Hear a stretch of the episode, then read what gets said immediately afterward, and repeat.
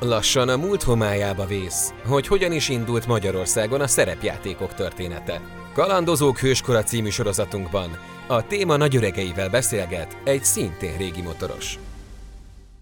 Kalandozók Hőskora című sorozatunk következő epizódját hallhatjátok, amelyben egy igazi nagyöreg, Galántai János más néven Rio Sullivan, a Sötét Térítős és a Sötét Zarándok írója, illetve a mágus egyik megalkotója lesz a vendégem, régi jó barátom. Szia János! Szia Zsolt, és üdvözlöm a kedves szerepjátékosokat. Nagyon köszönöm, hogy elfogadtad ezt az interjú felkérést. Nem volt könnyű dolgom, hogy erről meggyőzzelek egyébként. És azért is érdekes ez, mert hogy gondoltam, majd okosan utána nézek, hogy eddig milyen interjúk készültek veled, miket mondtál eddig erről az időszakról, és hát szembesültem vele, hogy nulla ilyen interjút találtam, úgyhogy így egyrészt külön köszönöm azt, hogy, hogy, hogy mégis ezt elvállaltad, ezt az interjút, másrészt adódik a kérdés, hogy, hogy mi ennek az oka, hogy ennyire távol tartod magad a, ettől a lehetőségtől, hát hogy ennek, valaki interjút készítsen veled. Ennek roppant egyszerű az oka, nem nagyon szeretek szerepelni, és nem, nem nagyon szoktam, nem Ja, ahogy mondod, nem szoktam eleget tenni az interjú felkéréseknek. Ja, ennyi egyszerűen, csak nem, nem szeretek szerepelni. Akkor még egyszer külön köszönöm.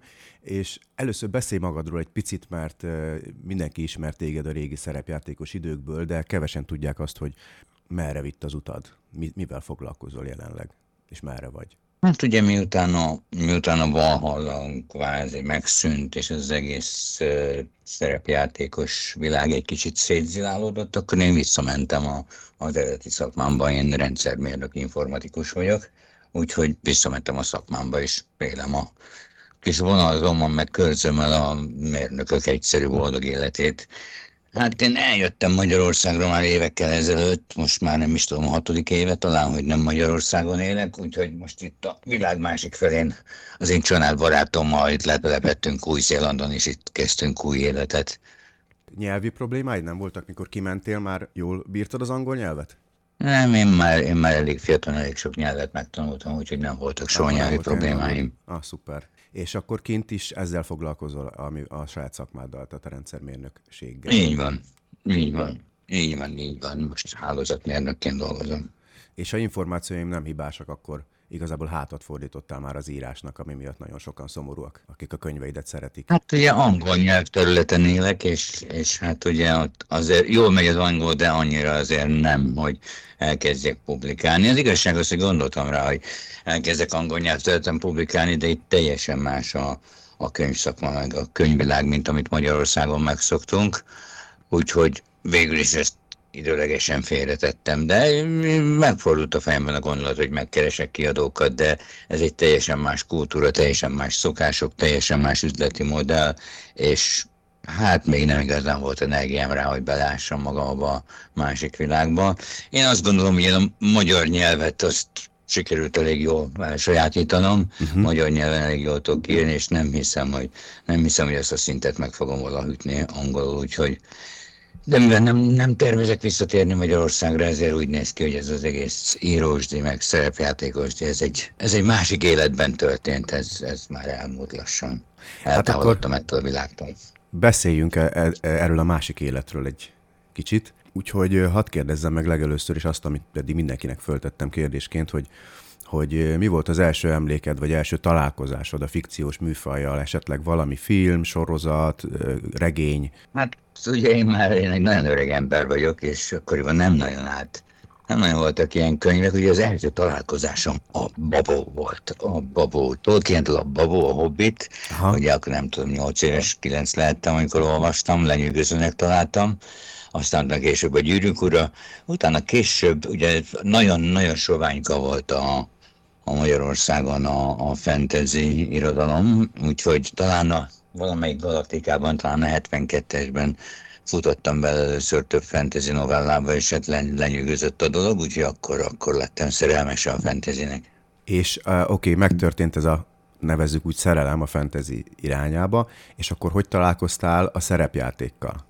Hát ez a 80-as évek, jó régen volt, már 88-ban, vagy talán 89-ben volt egy, egy ilyen cifi kongresszus vagy konferencia, én már nem tudom, ahol itt volt Erik von Déniken, és nagyon jó előadások voltak, és hát lement, a, ez a Petőfi csarnokban volt, azóta már azt is elbontották, Aha. és azt láttam, hogy egy, egy, egy, egy, csomó őrült, hatalmas lapos, lapokat és fóliánsokat lobogtatva, ordítozva varázslókra és tündérekről hadoválnak, és eltűnnek hátul a kis termekben, úgyhogy utánok óvakodtam, és hát ott egy ilyen központi figura volt Nyulászi Zsolt és Novák Csanád, úgyhogy oda csapottam, ott hallgattam, hogy ők miről beszélgetnek, aztán beleszálltam akkor, akkor találkoztam először az AD&D-vel, és aztán egész, egész érdekesen és furán alakult, mert pár nappal később a múzeum előtt sétálgatva láttam két őrültet, akik páncélokat és kardokat vonszoltak, ez Fanyivászi Zsolt és Novák Csanádot, hogy megálltam velük beszélgetni, és gyakorlatilag onnan datálódik a barátságunk.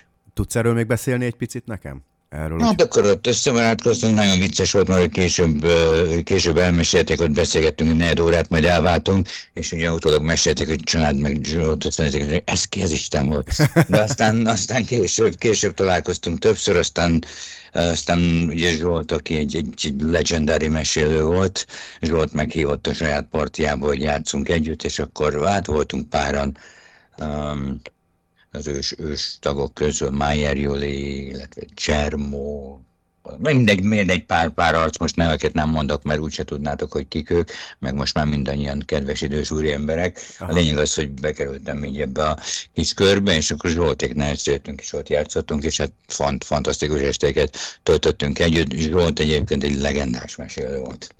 Uh-huh. Illetve hát gondolom még ma is, az nem tudom mennyire foglalkozik szerepjátékkal, egy kicsit eltávolodtunk egymástól az utóbbi években, másfele vett minket az élet, másfél évit, úgyhogy ilyen kicsit, kicsit summázott, tehát a 80-as évek végén barátkoztam össze Nyulász és Zsolttal, meg Novák családdal, és így keveredtem bele, és hát a Petőfi Csarnok klubba járogattunk le, akkoriban az adott otthont a, adott otthont a szerepjátékos klubnak. Ez egy, ez egy új információ nekem annyiban, hogy eddig volt egy ilyen pejoratív felhangja a Petőfi Csarnokos klubnak, de akkor lehet, hogy ez egy, ez egy eh, rossz emlék, vagy hibás emlék azok fejében, akik esetleg erről beszéltek, akkor milyen volt az ottani klub, az ottani hangulat, vagy az ottani szerepjáték színvonal? Hát, nézd, az egy, az, egy, az egy nagyon nyitott hely volt, és nagyon sok ember megfordult. Ugye ennek következtében azért ott voltak őrültek is, meg voltak, akik csak ilyen alkalmilag beugrottak.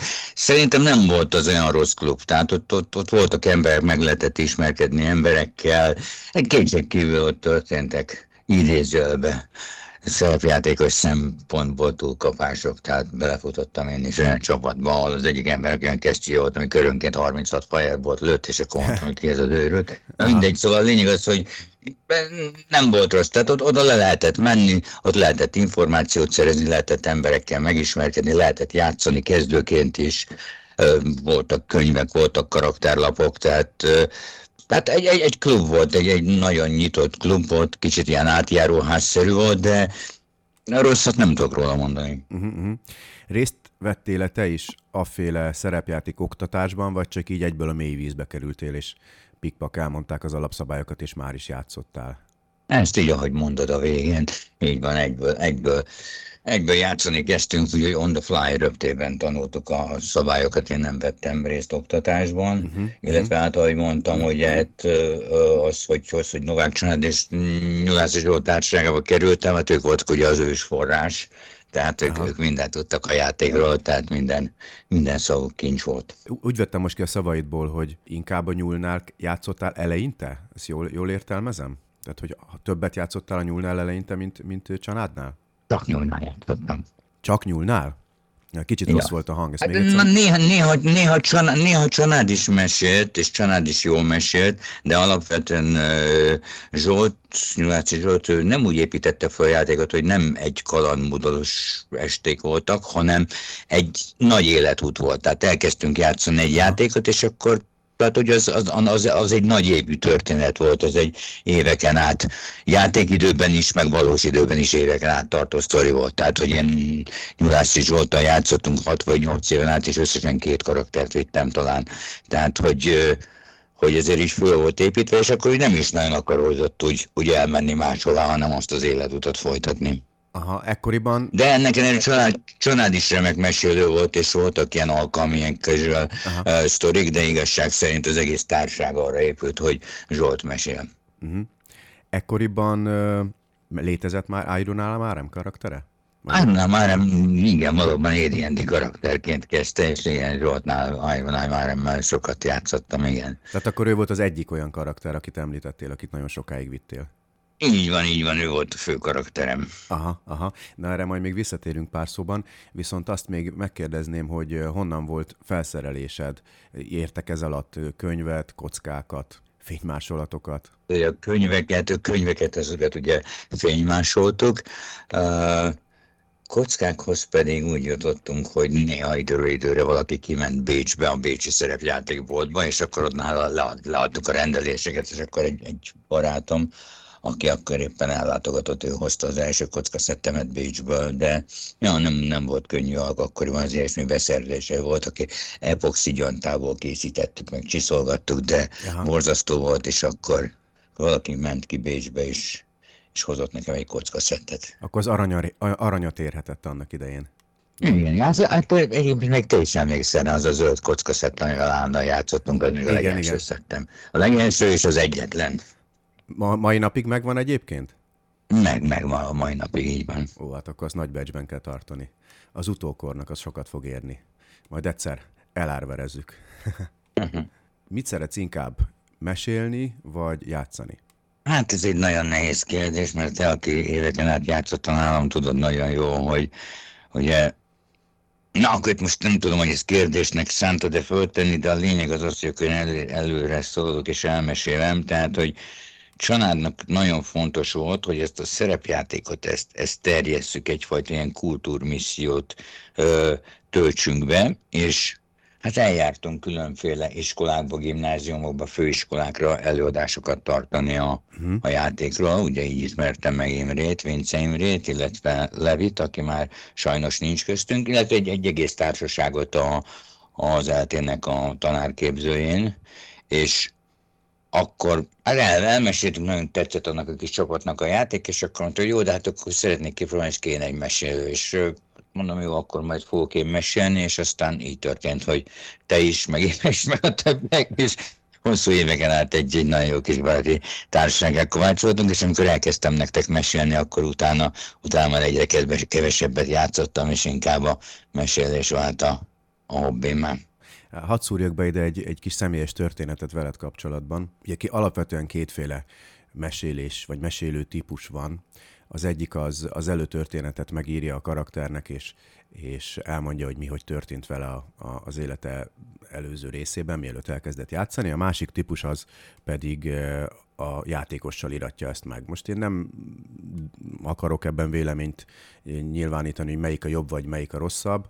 Én annó azon nevelkedtem föl, hogy a mesélő irányítja az előtörténetet is, és nem tudom, emlékszel rá, volt egyszer egy olyan közös játékunk, ahol senki nem ért rá a csapatból. Én voltam egyszer nálad, fönt a lakásodon, és egy, konkrétan egy éjjelen keresztül, de úgy, hogy már, már világos volt reggel hajnalba, játszottuk le kizárólag csak az én akkori karakteremnek az előtörténetét. Tehát gyakorlatilag egyedül játszottam előtörténet gyanánt egy, egy, egy játékot, amit ugye te meséltél. Hát nézd, én ezt úgy gondolom, és ezt alkalmaztam is mindig, hogy én nem úgy találtam ki, tehát megvoltak a fő paraméterek, amiket kidobtunk, nemesi származású, ilyen olyasmi, uh-huh. de ez nagyon fontos, hogy, hogy, hogy interakcióba kerül a másik emberrel, és akkor az ember földobál kockákat is nézi, vagy, vagy, vagy téglákat, vagy hogy fogalmazzam, és az ember nézi a másiknak a reakcióját, hogy milyen irányba megy el, milyen habitusú, mi az, amit szeretne, mi az, amit a játéktól vár,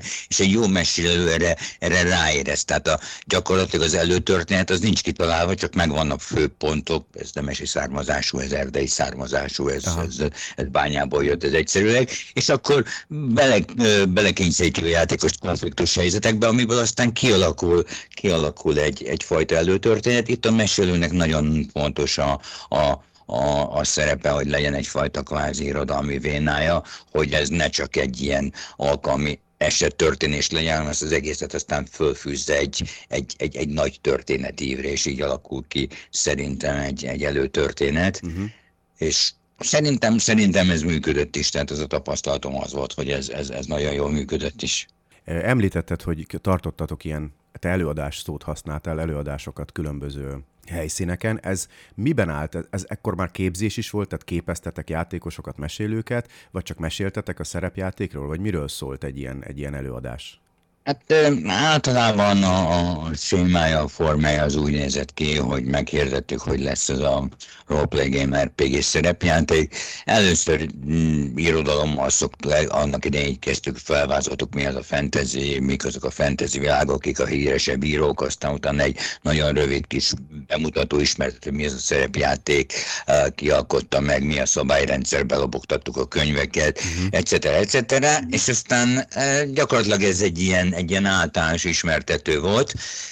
Nem emlékszem, hogy általában még az volt a tapasztalat, hogy egy, egy ilyen előadásra beült 30-40 volt, úgy 50 ember, és amikor lement az előadás, akkor nagyon érdekes módon mindig ott maradt négy-öt ember, aki Aha. szeretett volna erről többet tudni. Imre is ezek közé tartozott, aki, aki ott maradt, Imre, meg még egy pár Imre, Vera, most nem sorolom a neveket, mert a hallgatóknak úgysem mond semmit. A lényeg, hogy mindig ott maradt egy négy-öt fős társaság, és szeretett volna többet tudni. És mondtam, hogy akkor lássunk gyakorlatban. Van egy kis időtök, van egy óránk, jó, vagy meg kettő, üljünk le, és akkor tartunk egy, egy, ilyen, egy ilyen egyszerű mesélést. Hogy aztán hogy lesz valakiből mesélő, ugye mm, ötletekre rugott már akkor is a, a, a szabályoknak a, a száma. Általában úgy lesz valakiből mesélő, hogy játszik, játszik, játszik, aztán azt mondja, hogy van egy jó sztorim, megpróbálnám elmesélni. És akkor persze, próbáljuk meg. És tehát gyakorlatilag én a magam részéről én nem hittem az olyan képzésekben, tehát én mindig úgy, hogy játék közben tanuljuk meg a szabályokat. Aha. Én ezt az on-the-fly tanítási módszerben nem azt mondom, hogy hittem, még csak azt sem mondom, hogy ez volt a metódusom, nem volt más, én nem tanultam soha, hogy ez hogy kell, de általában ez működött, hogy az ember elkezdett játszani, megismerte a szabályokat, a szinteket, a kasztokat, etc. etc. Aztán előbb-utóbb mindenki lehet néz meg, Levi is például annak idején milyen remek mesélő vált, ő is előtte évekig játszott, aztán azt mondja, kitalált egy sztorit elmesélni, és aztán felértékes mesélő lett belőle, de szerintem ugyanezről is elmondhatom. Á, köszönöm szépen, kedves tőled hogy így látod. Hadd kérdezzem azt is meg, hogy, hogy mesélőként hogyan készültél annak idején, amikor még sűrűn meséltél, hogyan készültél egy, egy mesére. Mert ugye több módszer, több metódus van arra, hogy, hogy hogyan mesél valaki. Én kíváncsi volnék a tiédre. Hát nézd, az én felkészülési módszerem az, az általában, általában mindig volt egy, egy alapötlet, egy, egy, egy, egy, egy csattanó, egy csavar, tehát hátulról kezdődött a történet, Aha. aztán ekköré fölépítettem a történetet, és utána jött a kutató munka, én ugye vékony szemüveges gyerek voltam, későn kezdtem csajozni, úgyhogy elég sokat olvastam, úgyhogy ilyenkor elővettem a könyveket, beleástam magam, hogy legyen, legyen valamiféle háttértudás, azt, azt, azt felépítettem, és aztán a tetejébe ezt a háttértudást a játékba beleszőttem, ezt a kvázi lexikális tudást, amit, amit a, egyfajta rejtvények, rejtvények gyanánt meg kellett fejteniük, és szép lassan összeálltak az információ morzsák, amiből aztán eljuthattak ahhoz a csavarhoz, vagy ahhoz a csattanóhoz, amire, amire az egész történetem épül, de gyakorlatilag nálam a játékot általában elég sok uh, olvasás és felkészülés előzte meg, tehát alaposan kidolgoztam a, a részleteket. Hát sok új Persze aztán ebben benne van az is, hogyha ezt éveken át csinálod, ez olyan, hogy tudod, amikor azt gondolod, hogy már nem tudsz ki, ki, kitalálsz valami hülyeséget, és azt gondolod, hogy ennél hülyebb dolgot már nem lehet kitalálni, de ha erre rááll az, hogy akkor egyre vadabb dolgokat tudsz kitalálni, tehát így idő után már, már, már összeállt a fejemben ilyen, ilyen, ilyen valószínűtlen sebességgel álltak össze a sztorik a fejemben. Igen, két érdekes történetet is mesélt róla Imre. Egyik, amikor gyakorlatilag megérkeztél a játék helyszínére, ledob, ledobtál egy, nem is tudom, ilyen feladványokból álló papírcsomagot, és, és azt mondtad, hogy neztek itt a dungeon, és ott hagytad őket. Erről is majd megkérdeznélek, hogy hogy is történt ez, mert nyilván nem pont így, ahogy Imre emlékszik. Illetve ami szintén újszerű volt tőled, hogy volt olyan, amikor ki kellett jönni a fizikai világba, és ott kellett megtalálni a, egy kérdésre a választ elrejtve egy templomban.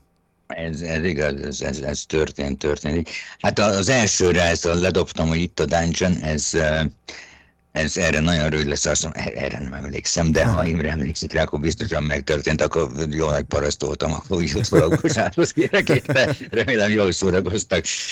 Egy idő után igen, amikor az ember ugye az van, hogy mindig próbálja feldobni a játékot, mindig valami új dolgot kitalálni, hogy ne legyen sematikus, és kitaláltam azt, hogy menjenek ki a fizikai világba, és hát ez ott az asztalja környékén történt, és elrejtettem a templomba az egyik ülés alá egy mágikus fegyvert, amit meg kellett találniuk, illetve elhelyeztem jeleket erre-arra.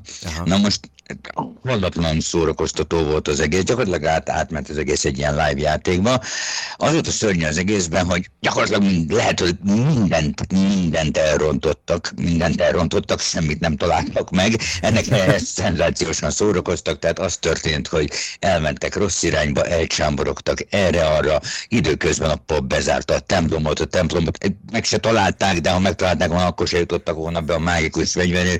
Van, volt egy nagyon morbid része is a történetnek, ugyanis ott az Astoria környéken történt egy haláleset, és a rendőrök éppen helyszíneltek, amikor a játék tartott, és ott átcsorogtak, és az egyikük felvetette, hogy át kéne kutatni a holttestet. Szóval a lényeg az, hogy, hogy hogy teljesen, teljesen vad, de, de a lényeg az, hogy nagyon jól szórakoztunk, végül is visszajöttek, összeszedtek minden szemetet, amit az utcán találtak, köze nem volt a játékhoz, telihordták meg a lakást mindenféle szeméttel, és aztán ugyanúgy voltam, akkor jó, hát akkor ezekből kell valahogy visszatalálnunk a történet vonalába, de egy nagyon jó, tehát a, a játék nagy része az a lakásban zajlott, de volt egy két óra ilyen live, live D&D, amit mondom, kudarc, ők, ők hatalmas sikerként érték meg, élték meg, én, én mesélőként borzalmas kudarcként, de ennek ellenére nagyon jól szórakoztunk, és nagyon jól sikerült a végét kihozni. Hát most nem szeretnék szerénytelen, de ez kell egy jó mesélő, hogy azt szokott terelni a mederbe, de végül is jó, jól alakult a játék, emlékezetes volt. Így van, ezt, ezt tanúsíthatom.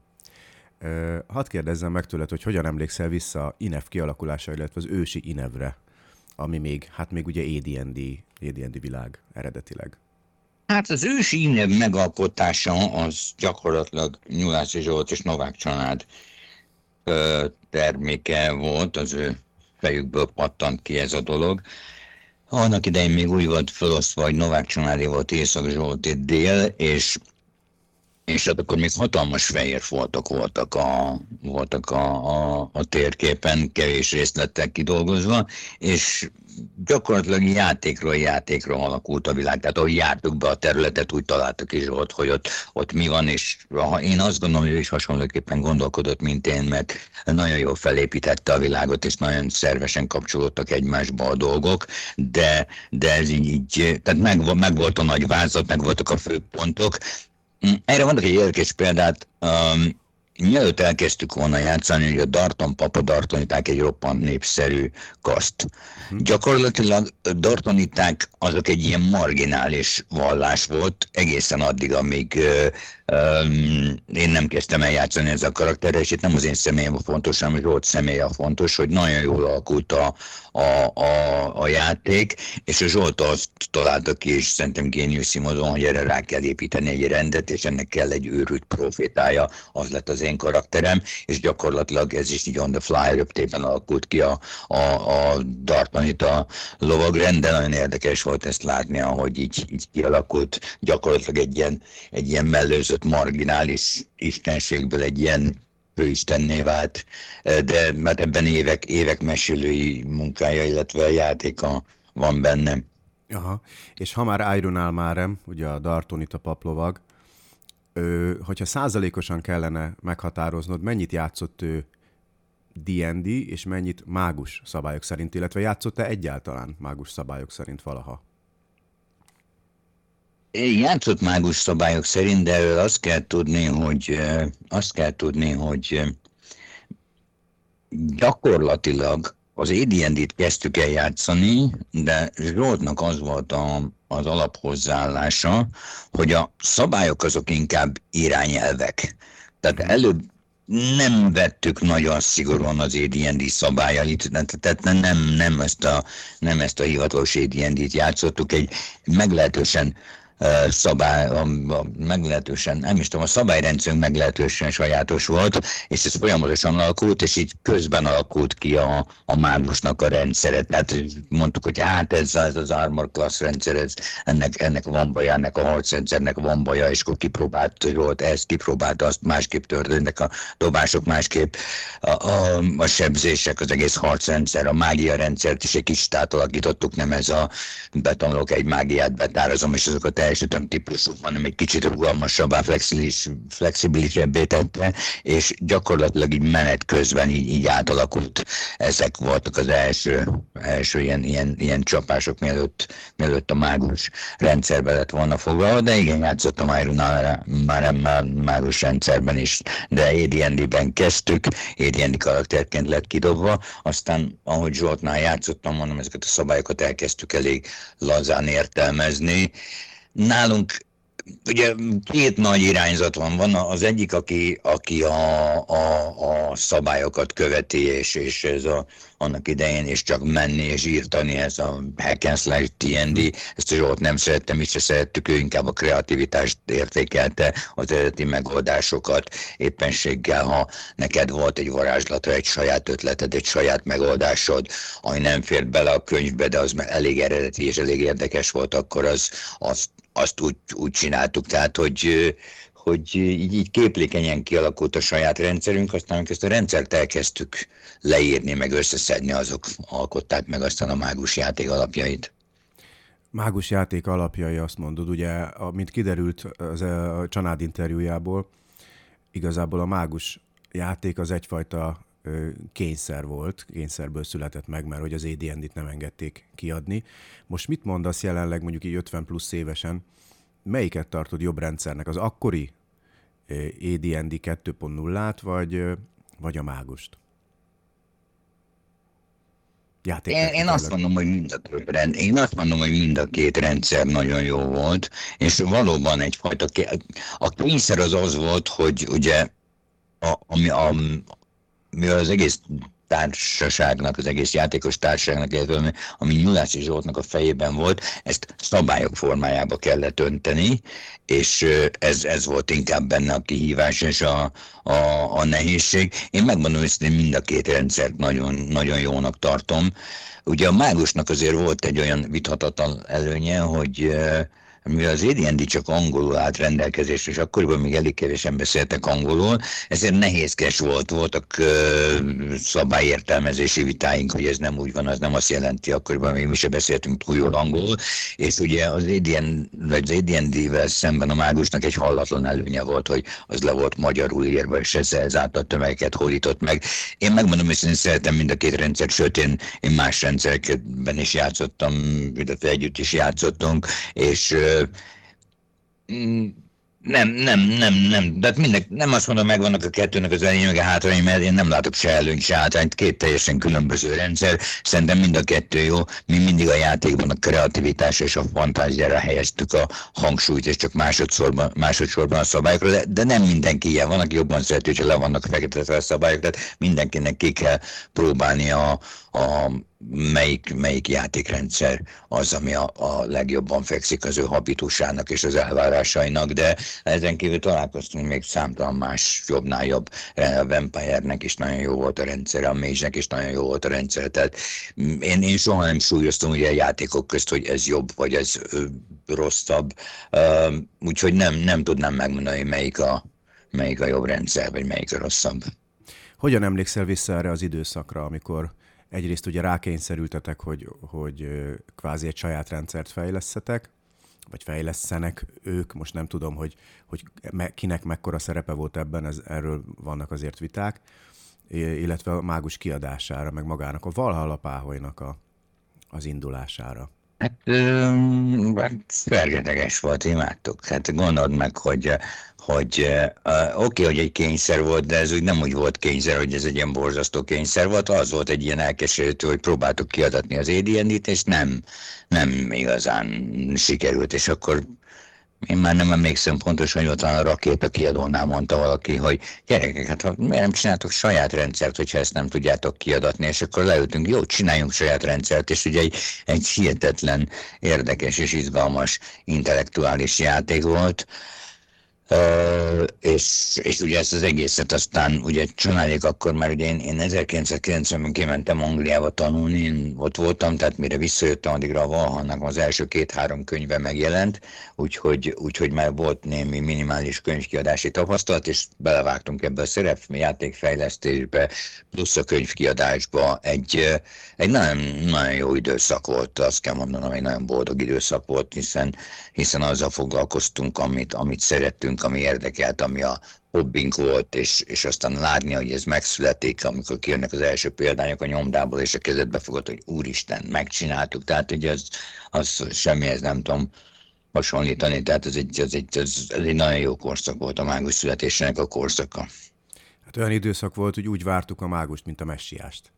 Nagy, nagy öröm volt, amikor jó, jó van, megjelent. Igen, igen, igen. Aztán, ja, ja úgyhogy ez egy hatalmas siker is lett, úgyhogy ez egy, ez egy nagyon remek munka volt, egy nagyon remek szórakozás volt, ez egy nagyon boldog korszaka volt a kicsi életünknek. És hogy jött az írás? Mert ugye az, hogy valaki szerepjátékozik, mondjuk például én, eszembe nem jut mondjuk könyvet írni. Miből jött neked az, hogy könyveket szeretnél írni? Nézd, az a helyzet, hogy Nekem se volt ilyen indítatásom, vagy ilyen vénem, de hát ugye már évek óta meséltem, és, és, és népszerű mesélőnek is számítottam, és akkor egyszer egy, egy este leültem, és így elkezdtem a, egy ilyen, hát egy ilyen, akkoriban még a fantasy történetek ilyen nagy átosszal voltak megírva, és dolgok hatalmas páncélba, mindenki nagyon komolyan és nagyon arraikusan beszél, és eszembe, hogy le kéne hozni ezeket a hősöket a hétköznapok világába, és elkezdtem írni. Akkor az első Iron Man már egy sztorit, egy ilyen 150 ezer leütés, tehát egy ilyen harmad könyvni anyag jött össze, és Hát körbeadtam barátoknak, családnak, hát, és mindenki hogy hát ez, ez, ez, ez, ez, kurva jó, ezt nem akarod befejezni. Hát jó, hát végülis miért is ne. Úgyhogy megírtam a könyvet, és akkor csinálom, azt mondta, hogy neki ez nagyon tetszik, ezt kiadjuk. És hát, jó, hát adjuk ki, akkor még, még, még én se gondoltam semmire, és aztán megjelent az első Ray Sullivan kötet, és 95-ben felkerült a bestsellers listákra, úgyhogy azt, akkor azt mondtam, hogy jó, hát ezzel lehet, hogy meg akar foglalkozni, de gyakorlatilag gyakorlatilag ez, ez a kezdődő íróságunk története. Uh-huh. Honnan a név, Ray O'Sullivan? Rákerestem el a névre is, uh, hát egy-két könyvedet találtam egyfelől, másfelől pedig egy biliárd, híres biliárd bajnok, aki hasonló néven fut.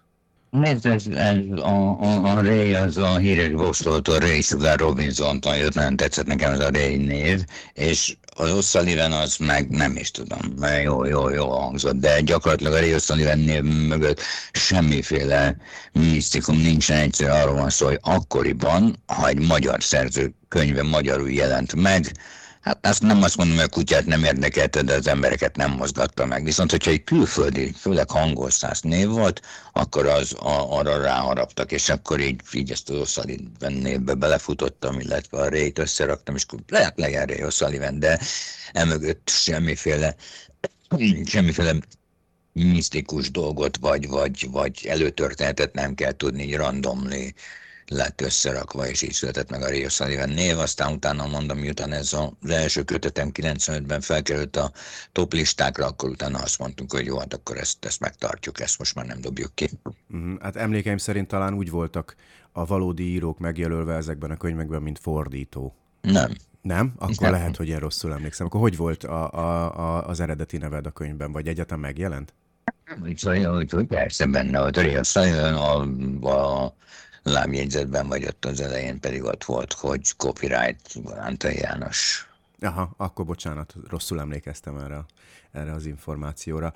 Ezek a regények, ugye kettő jelent meg, majd még egy szót ejtsünk a harmadikról is, mert egy trilógiának indult, hogy ezek le- lejátszott sztorik, vagy teljesen megírt történetek? De teljesen megírt történetek, én sosem hittem abban, és ezzel minden kezdő szerzőt óvtam is, hogy ne írjam meg lejátszott történeteket, nem egy, egy, egy történetet fel kell építeni az elejétől a végéig. Az egy, hát az egy viszonylag komolyabb munka, tehát sok kezdőíróval találkoztam, aki mondta, és akkor akkor játszottunk, és azt megírom egy sztoriba, hogy ez, ez nem így működik. Tehát egy, egy lejátszott játék, meg egy, egy, egy megírt regény, az, az két különböző történet.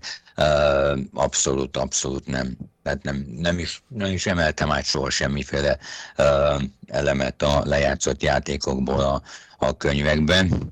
Hozzáteszem egyébként, hogy azért két könyvem van, amire emlékeznek, de azért én írtam más, más könyveket is, de azok hát vagy nem kerültek kiadásra különféle kiadói okok miatt, illetve voltak más, volt még egy-két kultúrtörténeti munkám, ami megjelent máshol, de azok nem Rio Sullivan néven. A lényeg az, hogy hát nem is tudom, talán öt kötetet jegyzek, de ebből csak kettő az, ami, amilyen ismertebb fantasy, ez a két Iron már a sztori. És a másik három is fantasy, vagy más jellegű témájú?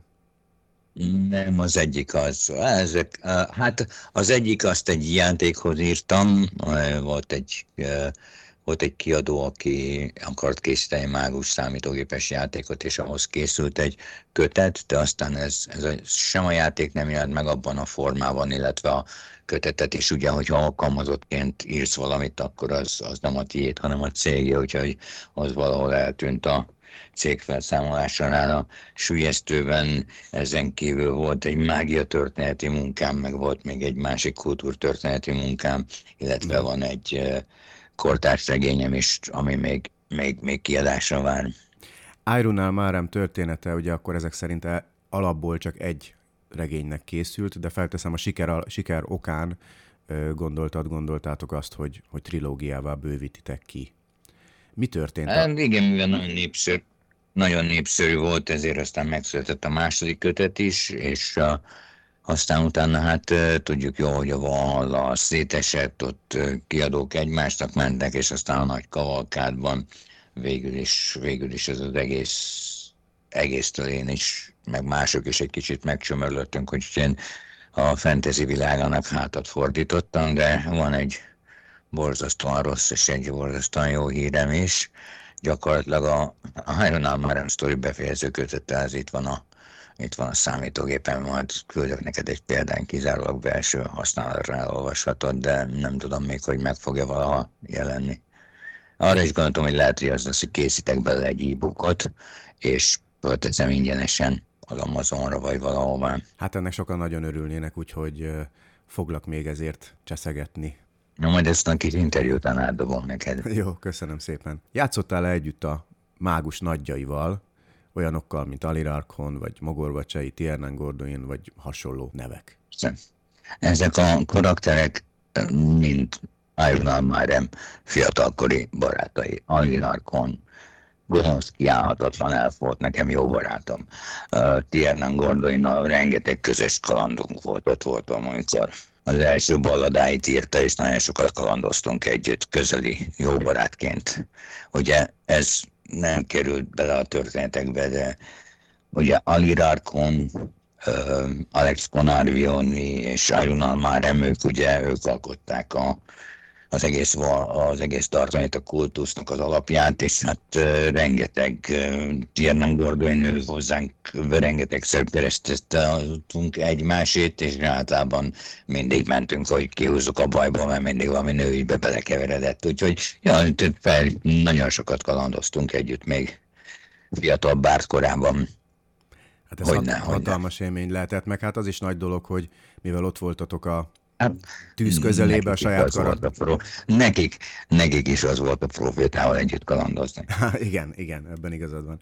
Hát és az is nagy élmény lehetett, hogy ott voltatok a, a tűz közelében, és tényleg a saját karaktereitek gyakorlatilag belekerültek a könyvekbe, szerepjátékba, regényekbe. Ez irigylésre méltó érzés lehet.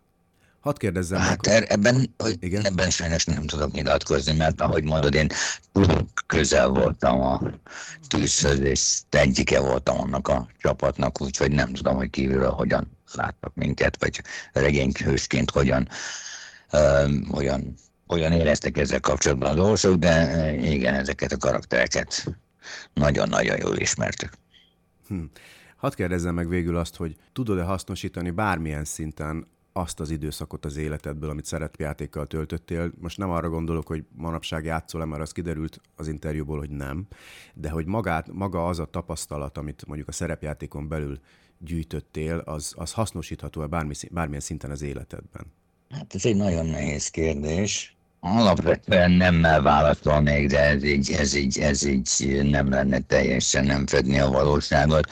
Ugye én, én bennem mindig tombolt a, a, a kreativitás, és, és a szerepjáték, illetve a szerepjátékkal foglalkozás ezt engedte kibontakoztatni, és ez a, ha, ha, ha valaki nagyon kreatív, ez a kreativitás, ez kijön másban is. Tehát, ahogy mondtam, én, én, én mérnökként dolgozom, és ott is szükség van az eredeti megközelítésekre, az újfajta megoldásokra, és ez nagy kreativitás kell. Tehát azt a fajta bennem unnyadó, nem tudom, nevezzük talán képességnek, tehetségnek, nem biztos, hogy nevezném, de képességnek, ami kreatív dolgok iránt volt, ez a szerepjáték ezt engedte kibontakozni, szárba szökkenni, és aztán ezt a kreativitást az életnek minden területén tudom használni, de előre én így sosem gondoltam még, hogy, hogy ezt a szerepjátéknak köszönhetem, alapvetően a szerepjáték az egy hallatlan intellektuális játék, ahol nagyon jó barátokat szereztem, nagyon sok embert ismertem meg, meg ismertem a könyvkiadással, az írással, írókkal, műfordítókkal találkoztam, a hatalmas figurákkal hozott össze az élet, tehát hogy ebből a szempontból persze óriási hatása volt az életemre, de még sosem gondoltam ebből a aspektusból rá, hogy ezt a szerepjátéknak köszönhetem, de valószínűleg igen, tehát egy állátlan kutya vagyok. És van-e bármi olyan, olyan üzenet, vagy gondolat, vagy emlék erről az időszakról, amiről esetleg nem ejtettünk szót ebben az interjúban, de szívesen beszélnél róla? Nehéz kérdésekkel gyötörsz engem, mert biztos van, de, de ahogy mondtam, hogy olyan, olyan mértékben megváltozott az életem, hogy most így kapásból annyira, annyira más világban élek, és annyira más világban járnak a gondolataim, hogy erre most így hirtelen nem, nem tudok neked válaszolni. Semmi baj, akkor ezek szerint mindent meg tudtam kérdezni, ami, ami fontos volt legalábbis számomra. János, nagyon szépen köszönöm ezt az interjút, azt hiszem, hogy így a végére értünk azoknak a gondolatoknak, kérdéseknek, amiket én szerettem volna veled megbeszélni, úgyhogy köszönöm még egyszer, hogy elfogadtad ezt a felkérést, köszönöm a saját, illetve hát a hallgatók nevében is, hogy, hogy tudtunk beszélgetni. És... Megadom a számom, és a kázsimat tudok nagyon szívesen, nagyon szívesen érdekes volt most egy kicsit így visszaemlékeznem, most így, így én is azt érzem, hogy, hogy annyira, annyira ö, annyira lyukasak az emlékeim, hogy, hogy majd, majd gondolkodom ezeken a kérdéseken, amit feltettél, majd lehet, hogy második körben visszatérünk rá. Rendben, köszönöm szépen még egyszer, és további szép napot neked. Neked is, neked is köszönöm. Sziasztok!